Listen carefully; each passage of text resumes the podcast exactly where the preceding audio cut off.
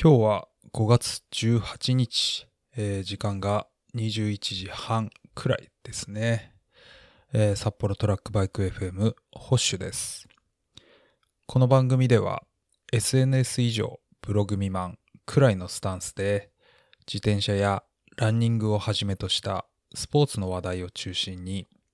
アニメからクラフトビールまで幅広いジャンルについて自由に語る番組です。はい。えー前回のエピソードが、えーちょっと見たらですね、あの、4月13日、えーだったみたいですね。はい。えーなんでですね、まあ今日があ18日なので、まあ約、えー、一月ぐらい、えーお休みしたかなといったところなんですけども、まあそうですね、えーまあ前回だか前々回、えーエピソードでも言いましたけども、まあちょっと仕事がですね、えー変わった関係で、えーやっぱりですね、ちょっと、えーまあ忙しいというか、まあ結構あの帰りがちょっと遅くなったりとか、まあ通勤とかもありますんで、えーまああとちょっと慣れないことを結構やったりしてですね、もう帰ってくると、え ー結構ぐったりしてしまって、こう、なかなかちょっとですね、まあ、さあ収録するか、みたいな、こう、マインドに、えーならなかったりっていうのが、まあ正直なところです。はい。えーまあ、あの、喋ること、まあこの番組で、えーこんなこと喋ろうかな、みたいな、まあなんかそういうことはですね、まあずっとなんとなく、えーぼんやり考えてはいたんですけども、まあ今日はですね、あの、久々に、えーまあ、ちょっと仕事もですね、結構慣れてきたというか、まあ、ちょっと今、えー抱えてる仕事が、あ一段落してきたというところで、まあ、収録でも、えーしてみようかなというところで、えー今、収録しているというところです。はい。まあ、あの、仕事忙しいのもわかるけど、まあ、ゴールデンウィークもあったんだし、まあ、星、何やってたんだよと。まあ、熱心なリスナーさん、まあ、いるかわかんないんですけども、まあ、熱心なリスナーさんは思ってるかもしれないので、まあ、大きめな出来事とかをですね、まあ、少しちょっと、えー話していこうかなと思いますけども、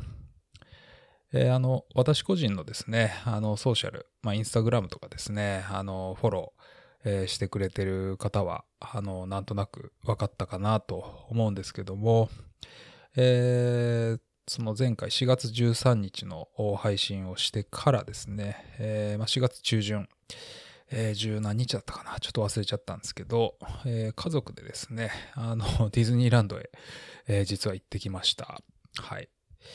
えー私個人としては、何年ぶりだったかな。まあ、10年ぐらいぶりですかね。えーで行ってきまして、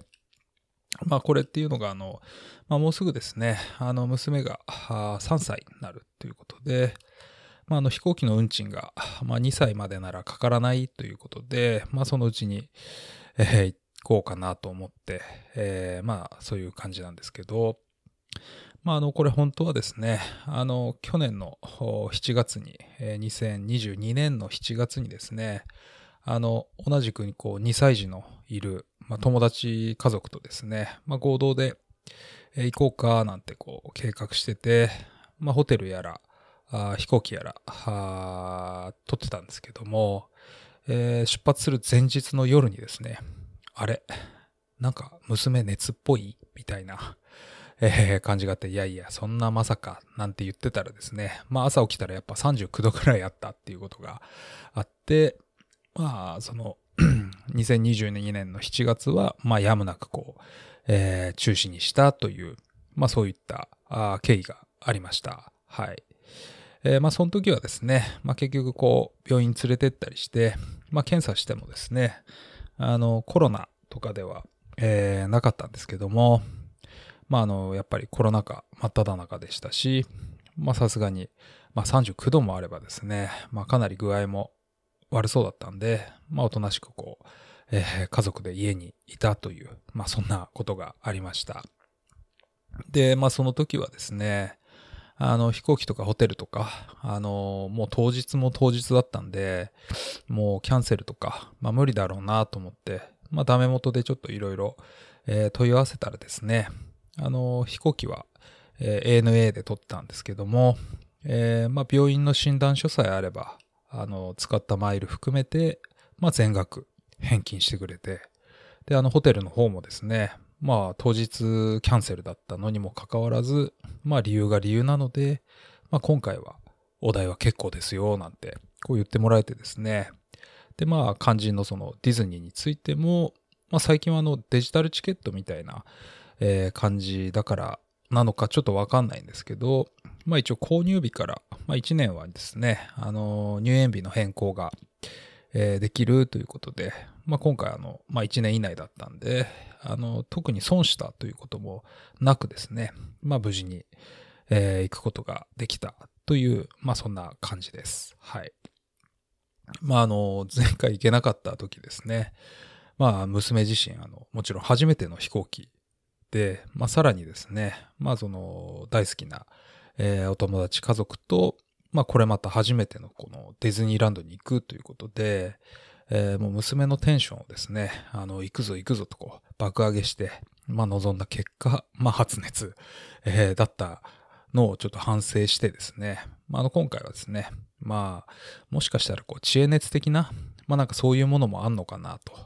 まあそういうとこも警戒して、まああえてですね、まあサプライズ的に、あのー、何も言わずに、えー、ちょっと今日はお出かけするよということだけ まあ、伝えてですね、まあ、実は飛行機に乗るよこれからみたいな、えー、そんな感じで、えー、飛行機に乗り、まあ、羽田へ飛んで、えー、ホテルに泊まり、えー、で翌日、まあ、朝起きてですね、まあ、ホテルで、えー、朝ごはん食べながら、まあ、今日はちょっと大きい公園にでも行こうかなんて、えーま、伝えてですね、あの、ディズニーランド行きのバスとかに乗ってですね、え、行った結果ですね、まあ、の、まあもちろんその発熱とかはしなかったんですけども、まちょっとあまりにもこうサプライズしすぎてですね、あの、最初ディズニーランドに行ったんですけども、なんか入ってすぐはこう、なんかこう不機嫌で娘が あの、まあ、こっちが必死に盛り上げようとしても、まあ、全部逆効果みたいな、えー、感じでもうかなりですね、あれ、どうしようかなみたいなこう困ったりも、えー、まあ、したんですけども、まあ、徐々にというか、まあ、あの、まあ、とりあえずちょっとこう、ミニーちゃんに会いに行こうと、まあ、言ってですね、えー、50分ぐらい並んだのかな。まあ、なんか、えー、ミニーちゃんに会えるところに行って、まあ、無事、会うとですね、まあなんかもう、照れ、照れてるというか、まあなんかすごい見たこともないようなこう、表情というか、まあなんかそういう感じで、えー、浮かべながらですね、なんかまあめちゃくちゃやっぱ喜んでて、まあ可愛かったですよね、素直に。はい。まあ連れてってよかったなと、まあ思いましたね。うん。え、っと、まあディズニーランドはなんかちょうど40周年のイベントが、えー、始まったばかりのタイミングで、えー、かなりこうガチ勢みたいな、まあ、方たちもですね、まあ、多かったような、えー、そんな感じだったんですけども、まあ、普段がちょっとわかんないので、まあ、あんなもんなのかもしれないし、ちょっと、えー、わかんないんですけども、まあ、今回はですね、まあもちろん娘メイン、まあ2歳児なんで、まあ振り回される感じにはどうしてもなっちゃうんで、まあ娘メインだったんで、まあ自分たち、その私と妻ですね、えー、もう、もしですね、時間があれば、こう、何か、えー、行きたいアトラクションなり、まあ行こうかな、なんて、えー、考えてて、まあその中の一つに、えー、ディズニーシーの方に、あの、ソアリンという、えー、新しい、比較的こう、新しい、まあアトラクションというか、えー、あったんですけども、えー、まあ専用アプリからこう待ち時間とか見れるんですけど、まあいつ見てもですね、あの待ちが120分とか、まあなんかそんな感じで、まあかなりエグくてですね、まあちょっと断念、えー、しましたけど、まあこれっていうのがですね、あの、世界各地の名所を、まあ、飛行体験できる、えー、シミュレーター型のライド、うん、みたいですね。まあ高さ約12メートルの、えー、大型スクリーンの前で、えー、足が宙に浮いた状態で座ることができる特殊なシートを使って、まあ、映像や風、えー、香りなどのエフェクトと連動して、まるで空を飛んでるかのようなリアルな体験ができます。と。えー、で、飛行中には世界中の有名な観光地や自然の絶景が次々と現れ、えー、感動的な旅を楽しめます。という、えー、チャット GPT がうまいことまとめてくれたんですけど、まあなんかそんなような、えー、ソアリンという、アトラクションに乗ってみたかったんですけども、えー、まあ残念ながら、えー、今回は乗れずという、まあ、ちょっと次回行くことがあればぜひ乗ってみたいななんて、えー、思うんですけど、まだ私が行ったその10年前とか行った時は、確かあの昔あのファストパスって言われる、えー、システムがありましたよね、確か。うん。あの、参加したい、こう、アトラクションにまず行って、えー、チケット取って、で、まあなんかそれに書かれてる時間にまた行くと、まあその列に並ぶことができる。で、まあそこまで待つことなく、まあアトラクションにもこう、えー、参加できるというやつだったような記憶があるんですけども、まあちょっといつからなのかわかんないんですけど、えー、まあそのファストパスっていうのがですね、まあ今はなくて、まあ今はこうガチでこう並ぶか、まあアプリ上で取ることのできる、まあスタンバイパスっていうものか、もしくはこうプレミアアクセスっていう、まあ有料のサービスを利用するかっていう、えー、まあその3つの選択肢に、えー、なるんですけど、えー、まあそのスタンバイパスっていうやつはですね、まあファストパスに似たシステムなんですけど、まあ利用できるアトラクションがこうかなり、えー、限られてるみたいで、で、その後に言ったそのプレミアアクセスっていう有料のやつはですね、まあこれまたやっぱりアプリ上で、えー、まあ購入できるんですけど、まあ、これが1回ですね、なんと2000円と、えー、まあ、かなり高価な、えー、効果です。はい。えー、ただまあ、あの、なんとなくですね、まあ、列の感じ、見た感じではですね、まあ、そのプレミアアクセスの列、見た感じでは、まあ、お金を払いさえすればもう、ほぼ待ちなしみたいな、えー、感じで、あの、アトラクションに参加できそうなんで、まあ、これはですね、お金があれば、こう、積極的に、まあ、利用するのが、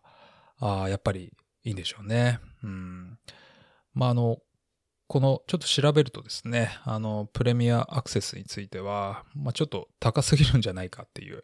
えー、まあ、やっぱ批判的な、まあ、意見もまあまあ、こう、えー、あるにはあるみたいなんですけども、まあ、これ逆にあんまり、こう、ね、例えば1000円とか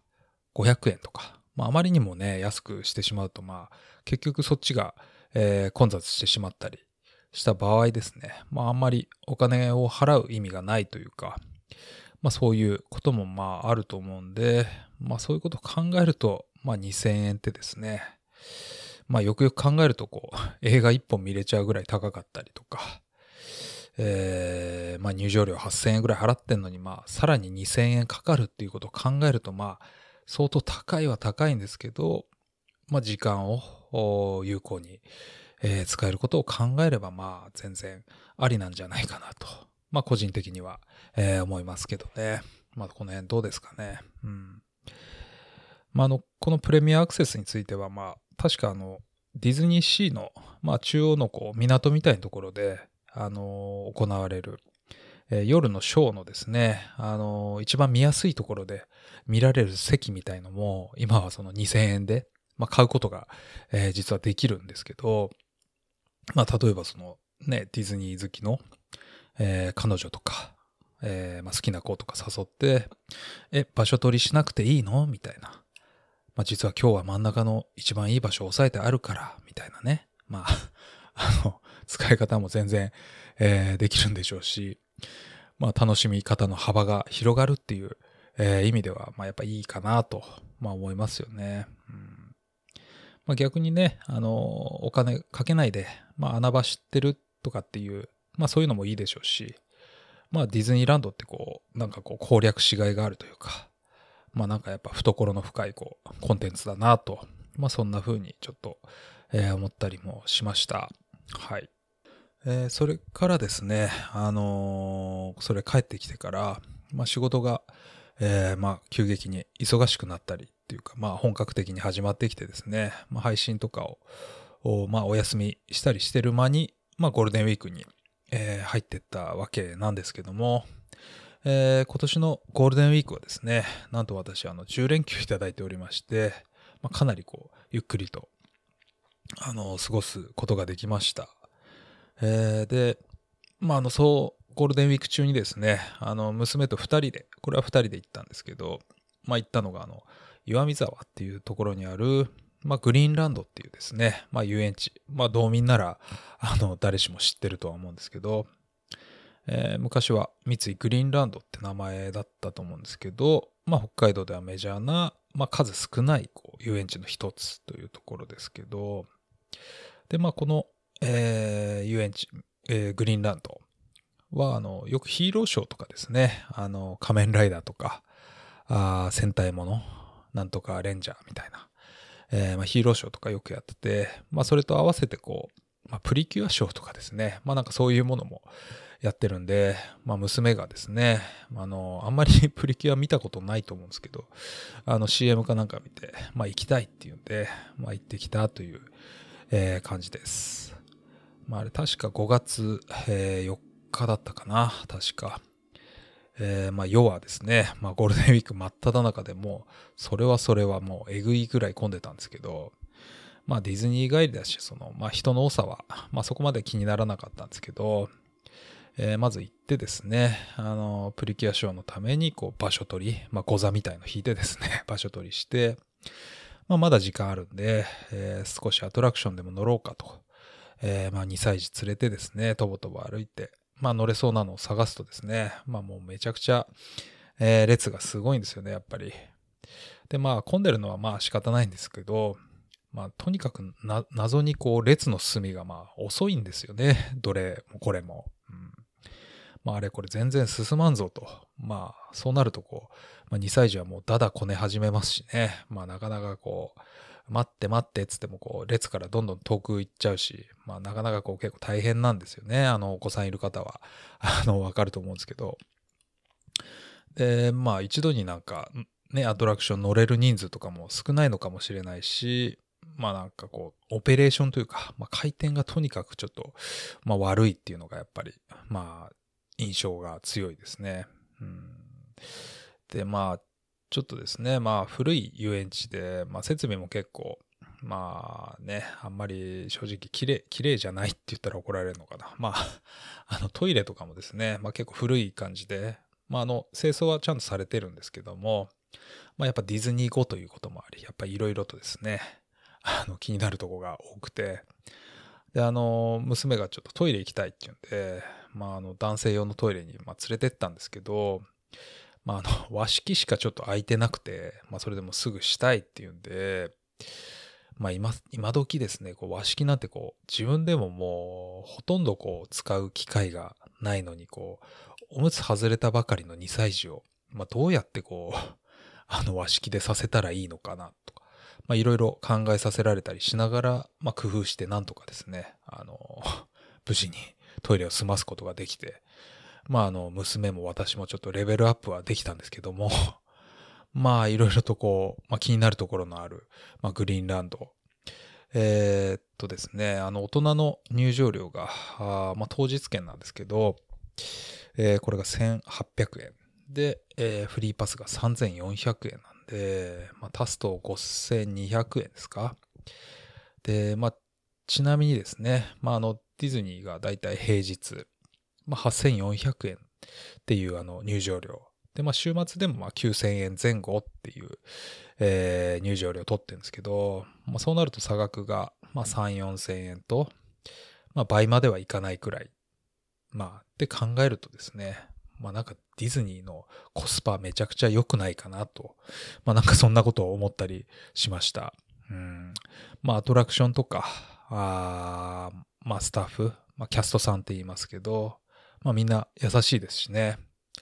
えー、まあ専用のアプリが用意されてたり、まあ一度、えー、ランドとか C の中入っちゃいますね。まあ外界の景色、えー、全然見えないですし、高速道路とか、まあそういうもの、えー、まあパレードあったり、まあショーがあったりですね。まあキャラクターがこう、そこら中に歩いてたり、まあ一緒に写真撮ったり、まあやっぱディズニーのコンテンツ力がもうすごいですね、本当に。うん。まあ私もですね、まあ娘のために行ったとはいえ、まあかなりですね、あのー、やっぱり良かったんですよね、久しぶりに行って。まあ、帰ってきてからですね、あの、久しぶりにちょっとディズニープラスのサブスクをね、まあ再開してしまいました。はい。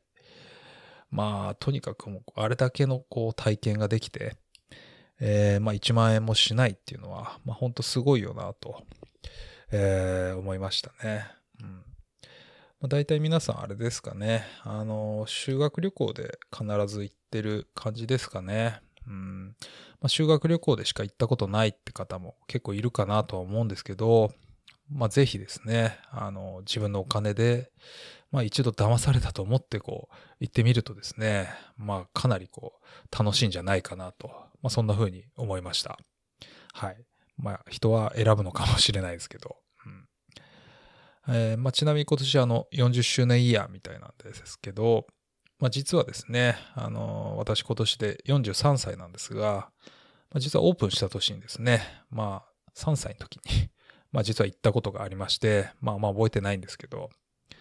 まあ昔あの、そんな裕福じゃなかったはずなのに、まあよく行けたなと思って、まあいつだったかですね、まああの、母親に、まあ、よく行けたねなんてこう聞いた記憶がなんとなくあったんですけど、まあなんかよくよく、なんかその時、まあ母も酔っ払ってたのか、なんか口が、あの、えー、滑らしたのかちょっとわかんないですけど、まあその時ですね、まあ小豆の先物かなんかでこう、えらい儲かったとか言ってて あの、まあそんな投資的な ことやってるなんて全く知らなくて、まああの、倹約家のイメージしかなかったんで、まあかなり受けたんですけど まあ、まあその話はいいですね。はい。えー、まあディズニーディズニーについてはですね、えー、まあ今回あのディズニーシーの、えー、夜のショーがこうめちゃくちゃ良かったんですよね。うん、あの、えー、Believe She of Dream っていうちょうど40周年で、えー、新しく始まったあショーなんですけど、まあ音と、まあ、光と、まあ、花火がですね、まあ、あと音楽がすごい、えー、響いてて、こう音楽流れてるんですけど、まあ、音楽の裏でこう、つターンっていう、その、ターンのところでこう、バーンみたいな感じでこう まちょっと擬音ばっかであれなんですけど、まあ、そのターンのところでバーンみたいな感じでこう花火が上がって、まあ本当にですね、こう、音とこう光がこう連動した感じの、まあ、かなりこう、えー、感動したんで、えー、まあ行くことがあればぜひ、えー、最後まで、えー、見てきてほしいなと、まあ思いますし、えー、あと、そうですね、あの、ディズニーランド今回行って、まあ、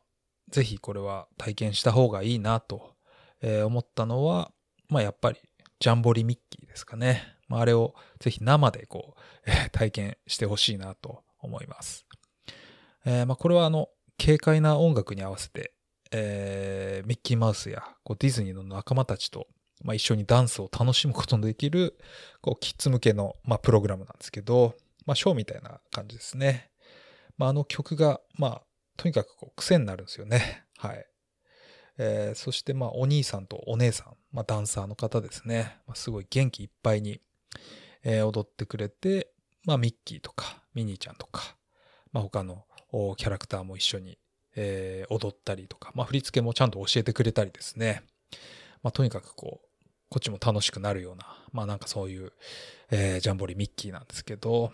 まあ、うちの娘はですね、まあ、あの、スポティファイでジャンボリミッキー、えー、かけると、まあ、狂ったように、えー、踊り狂いますし、えー、まあ、これはぜひ、まあ、体験してほしいなと思います。はい。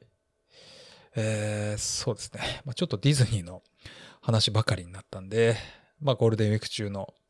えー、自転車乗ったりした話とかをですね、えー、していこうかなと、まあ思いますけど、えー、そうですね。まあちょっと日程が、え、前後するんですけど、えー、4月29だったかな、え、トレイルハットさんのですね、主催してる、えー、コーヒーライドという、えー、ものにですね、あのー、この番組では、えー、おなじみの、まあ、準レギュラー、ノブティさんとですね、あの、参加してきました。えー、まあ、これっていうのはですね、あのー、アンドラッシュさんっていう、まあ、ハンガリーの方だったかな、まあ、やってる、え、コーヒーアウトサイドみたいなイベントで、まあ、中島公園発着で、まあ、自転車に乗って、こう少しグラベルとか、えー、走りつつですね、あの、札幌南区を中心とした、こう、穴場的なルートとか、えー、スポット的なものをつなぎつつですね、まあ、最後は、えー、河原でみんなでコーヒー飲んで、まあ、ちょっとですね、あのー、ビスケットとか、まあ、なんかそういう手作りおやつとか、えー、持ち寄ったりしながら、まあ、コーヒーを楽しむみたいな、まあ、なんかそんなイベントでした。はい。まず、いつからやってるかはちょっとわからないんですけど、私が認識したのは確か去年か、えー、おとしくらい、えー、からだったと思うんですけど、まあ、ずっとですね、あの、気にはなってたんですけど、まあ、今回、えー、初参加という感じでした。はい。えー、まあ、行ってみるとですね、あの、自転車買ったばっかりですみたいな、まあ、春だったんで、まあ、そういう方も えー、まあ、結構多かったんで、まあ、ゴリゴリ走るというよりは、えー、まあ、普段自転車で、えー、わざわざ行かないような場所とかですね、まあ、穴場的な場所を、こう、えー、ガイドしてもらいつつ、まあ、参加費はですね、なんとあの、コーヒー豆代として、えー、100円しか取られないという、まあ、なんかすごい良心的なイベントで、えー、まあ、参加したノブティさんとは、まあ、実際こんなゆったりとしたライド、あ今まであんましたことないね、なんて、まあそんな感じで、えー、でしたけど、まあこの、まあ南区と一口に言いますけど、えー、結構ですね、あの知らない道とか、あ、ここがここにつながるのとか、えーまあ、かなりディープなですね、あの南区の穴場をですね、知れたりして、まあ、さらにあの単純にやっぱり外ですね、外であのコーヒーを、えー、飲むのがやっぱすごい美味しかったんで、まあ、ちゃんとあの、えっ、と、ミルとか持ってってですね、え、ー、と、手でゴリゴリ、えー、引いたりして、えー、まあ、そして引き立てて、まあ、実際入れてみたいな、まあ、かなりコーヒー自体が、えー、美味しくてですね、まあ、かなり楽しかったですね。うん。で、あの、このアンドラッシュさんはですね、あの、夏に、えー、やる、えー、トレイルハットさんの、まあ、前も紹介したことあると思うんですけど、まあ、あの、イージーマイルズという、えー、イベントで、まあ、あの、サイクルロゲーニングの、まあ、ポイントをですね、あの、考えたり、えー、してたりもするんで、まあ、本当いろいろ面白い場所を知ってると思うんでですね、あのー、まあ、コーヒーとか、まあ、自転車買ったはいいけど、まあ、ちょっとライドの幅を広げたいみたいな方は、あの、参加してみるといいかもしれません。はい。えー、まあ、それ以外にもですね、えー、っと、そうですね、ゴールデンウィーク中は、まあ、ライドに他にも出かけまして、まあ、同じくまた、ノブティさんと、まあ、以前この番組にも、えー、出演してもらったあの、佐々木さんとですね、まあ、ちょっと当別っていうところまで、えー、グラベルをちょっと走りに行ってきました。あの、一度も行ったことない、えー、グラベルだったんですけど、まあ、ちょっと前日にですね、あのー、私がみんなに声かけまして、えー、あのー、で、私がこう、ルートを引きまして、えー、まあ、ちょっと初めて行ったルートにしてはですね、あの、平地と、まあ、グラベルのアップダウンのこうバランスが、まあ、結構良くてですね、えー、まあ、天気もかなり良くて、まあ、最高のライドでした。まあ、あの、一緒に行った佐々木さんは、あの、乗る練習の一員として、こう、ね、ウェアのデザインだったり、まあ、ライドだったり、まあ、いろいろしてますけど、まあ、あの、乗る練習は、あの、キャニオンからサポートもされてんで、まあ、昨年までとは違うですね、あの、届いたばっかだって言ってたんですけど、えー、グラベルのサイクリスト、まあ、ピーター・ステティナという、まあ、有名な選手いますけど、まあ、そのモデルのグレイルに乗ってきましたけど、えっ、と、スラムライバルの、まあ、E タップ組で、まあ、前後カーボンホイール入ってて、まあ、かなりこう、調子良さそうでしたね。うん。まあ、各いう私もあの、トップストーンカーボンで、まあ、まとまった距離を乗るっていう、まあ、グラベルを含む、えー、ライドっていうのが、まあ、今回初めてだったんですけど、まあ、あの、ポジションもだいぶ出てきて、まあ、かなり手応えを感じましたし、まあ、帰ってきて、えー、疲れ方とか、まあ、なんかいろいろ、えー、そうですね、あの、ライド後の感じとか、ライド中とか、えー、まあやっぱ最新のカーボンバイクはやっぱ最高だなと、ま あそんな風に、えー、思いました。で、まあグラベルでですね、まあ結構あの、タイヤの空気圧っていうのはやっぱりかなり大事かなと、えー、思いますんで、まあなんかタイヤ変えたんですけど、まあがっつり、えー、グラベル乗るのとか、まあ初めてだったんで、まあその辺の空気圧の感じとかも、えー、チェックできたんで、まあ非常にこう、得るものの多かった、まあライドだったなと、まあそんな風に、えー、思いました。はい。えー、で、帰りがけにですね、あの、当別の街中でちょっとカレーですね、えー、食べて、まあ、帰宅するという、まあ、かなりですね、あのこれまでのノースウィリーにはなかった、こう、えー、ランチ付きの、まあなんかこう、満足度の高い、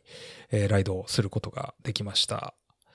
まあ、あの、この辺の模様はですね、あの、私のインスタグラムのアカウントとか、まあ、佐々木さんのですね、アカウントで、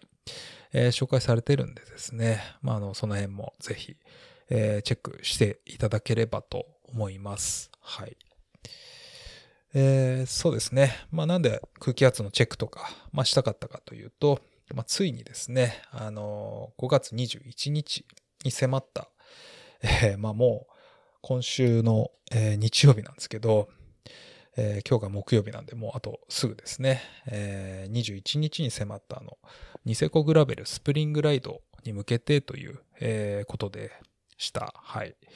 えー、まあこれ聞いてる方で、まあエントリーされてる方も、まあ結構いるかなと思うんですけど、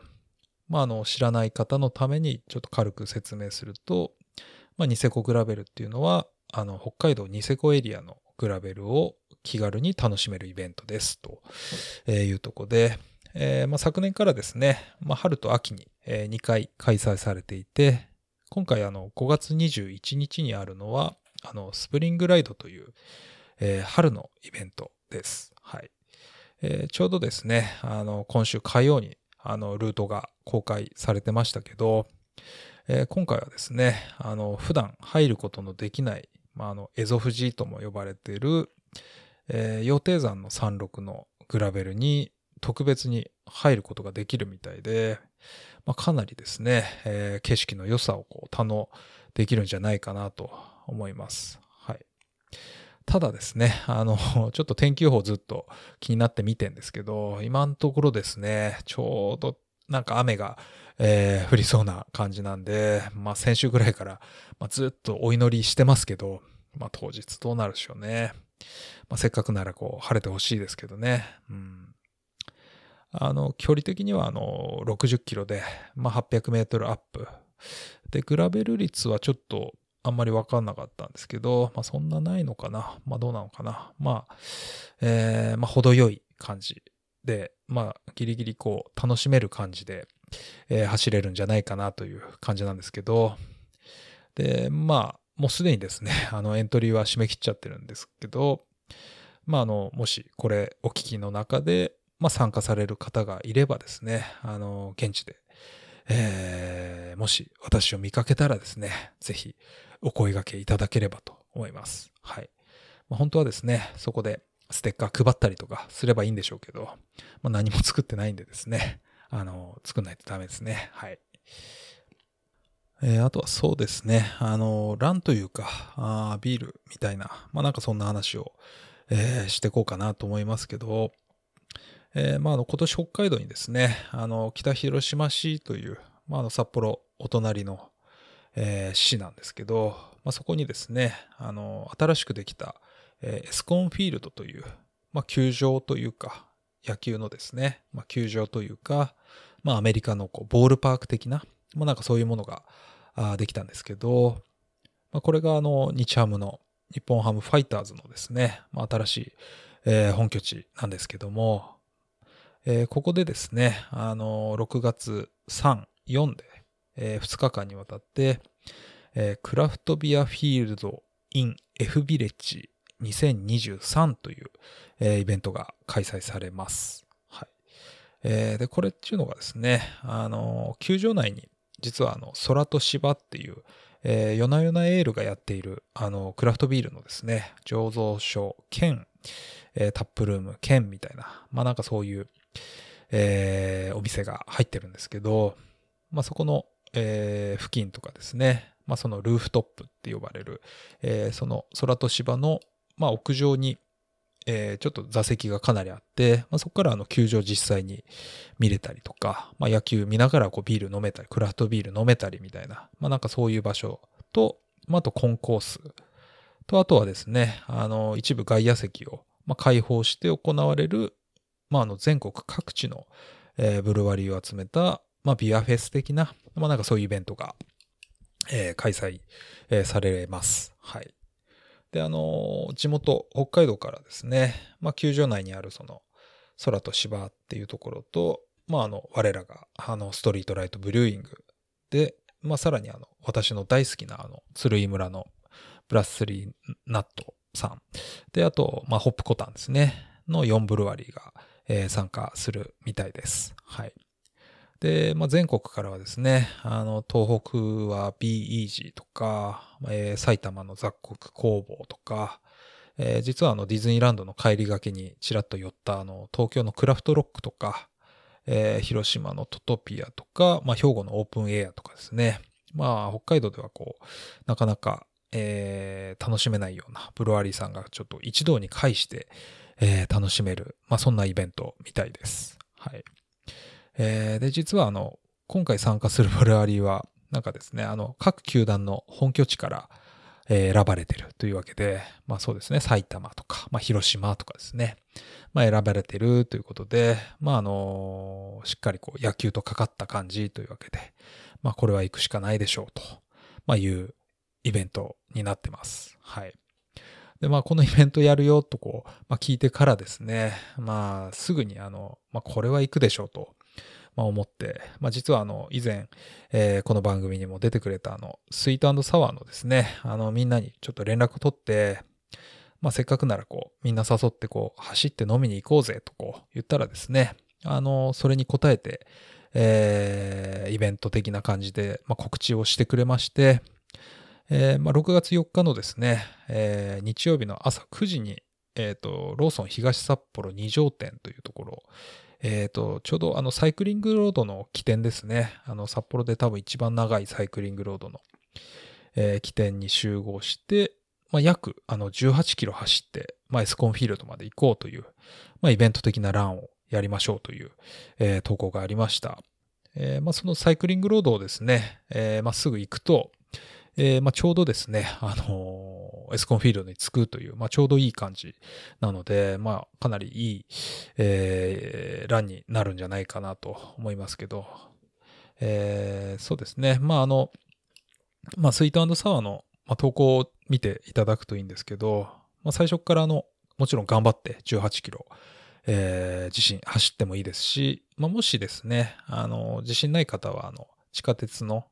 えー、大谷地駅とかからなら、まあ、11キロぐらい。で、JR の上野っ幌駅からなら、まあ、5キロくらいとですね、あの、まあ、無理しない感じで、えー、参加できるんで、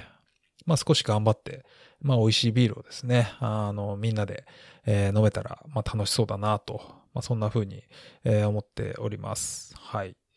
で、まあ、このイベントなんですけど、まあ、フラッと行ってビールだけ飲めるかって言ったらそうじゃないみたいで、まあ、あの、一応すでに前売り券が 発売されてまして、まあ、これもですね、あの、かなり売れてしまったら、まあ、当日券もなくなってしまうみたいなんでですね、まあ、あの、絶対行くぞって方は、まあ、早めにこうチケットをゲットしておいて、まあ、スイートサワーと行くかどうかは別として、まあ、まずは チケットをゲットしていただいてですね、えー、るのがベターかなと、まあ、思います。はい。まあまあ、自信、走るの自信ないって方は、まあ、いきなりえっ、ー、と、球場向かってもいいですし、まあ、上のっぽろとか、まあ、近いとこから行ってもいいですし、まあ、気になる方はですね、まあ、とりあえず、あの、スイートサワーのアカウントか、まあ、私で、宛てでも全然構わないので、えー、まあ、本当お気軽にご連絡取ってもらえればと、えー、思います。はい。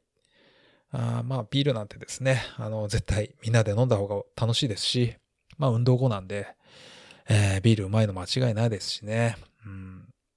で、まあ、ブルワリーも、えー、まあ、道内のイベントに、まあ、来たことあるかないかちょっとわかんないんですけど、まあ、ちょっと個人的に、まあ、飲んでみたいところが、えー、結構来てたりするんで、まあ、ラン、うんぬん以外、以前にですね、あの、ビール好きなら、まあ、これはチケット買っといた方がいいんじゃないかなと、まあ、そんな風に思います。はい。えー、まあ、天気だけはですね、ちょっとまだわかんないんですけど、まあ、雨降ったらですね、まあ、普通に交通機関で、えー、行けばいいだけですし、まあ、本当チケットは、買っとかないと、あの、当日券ないよって言われたら絶対入れないんで、えー、まあ、それは、買っといた方がいいんじゃないでしょうか。はい。えー、ちょっと結構意外と喋ってしまったんで、まあ、ちょっとですね、あのたまにアニメの話とかいっぱいしようかなとかも思ったんですけど、まあ、ちょっと次回にしようかな。うん。えー、まあちょっとですね、あの、しばらくやっぱり不定期配信な感じになりそうなんですけど、えー、結構あの少しずつ、えー、新しい生活リズムもこう慣れてきた感じがするので、まあ、できる限り、えー、頑張って、えー、配信していこうかなと思ってます。はい。なんかですね、あのゴールデンウィーク中は結構ゆっくり過ごしてた中で、まあ、イベントいろいろ行ったり、えー、ライドしたり、こう、ビール飲みに行ったりとか、えー、した時に、あの結構ですね、あのその、一緒の自転車仲間とか、まあそういう身内の以外の方たちの中に、まあ意外とリスナーさんがいてですね、あの、結構2回ずつ聞いてますとか、まああの話めっちゃわかりますみたいな結構立て続けに、えー、言われたことがありまして、まあかなりですね、こういうのはやっぱ嬉しいんで、えー、まあ楽しみにしてくれてる方の期待をですね、裏切らないように、まあちょっと頑張っていこうかなとえー、思ってますんで、まあ、引き続き、えー、ご愛顧のほどよろしくお願いいたします。はい。えー、というわけで、えー、番組の感想やご意見、まあ、質問等ありましたら、あ札幌トラックバイク FM の、えー、インスタグラムアカウントまで、えー、ご連絡ください。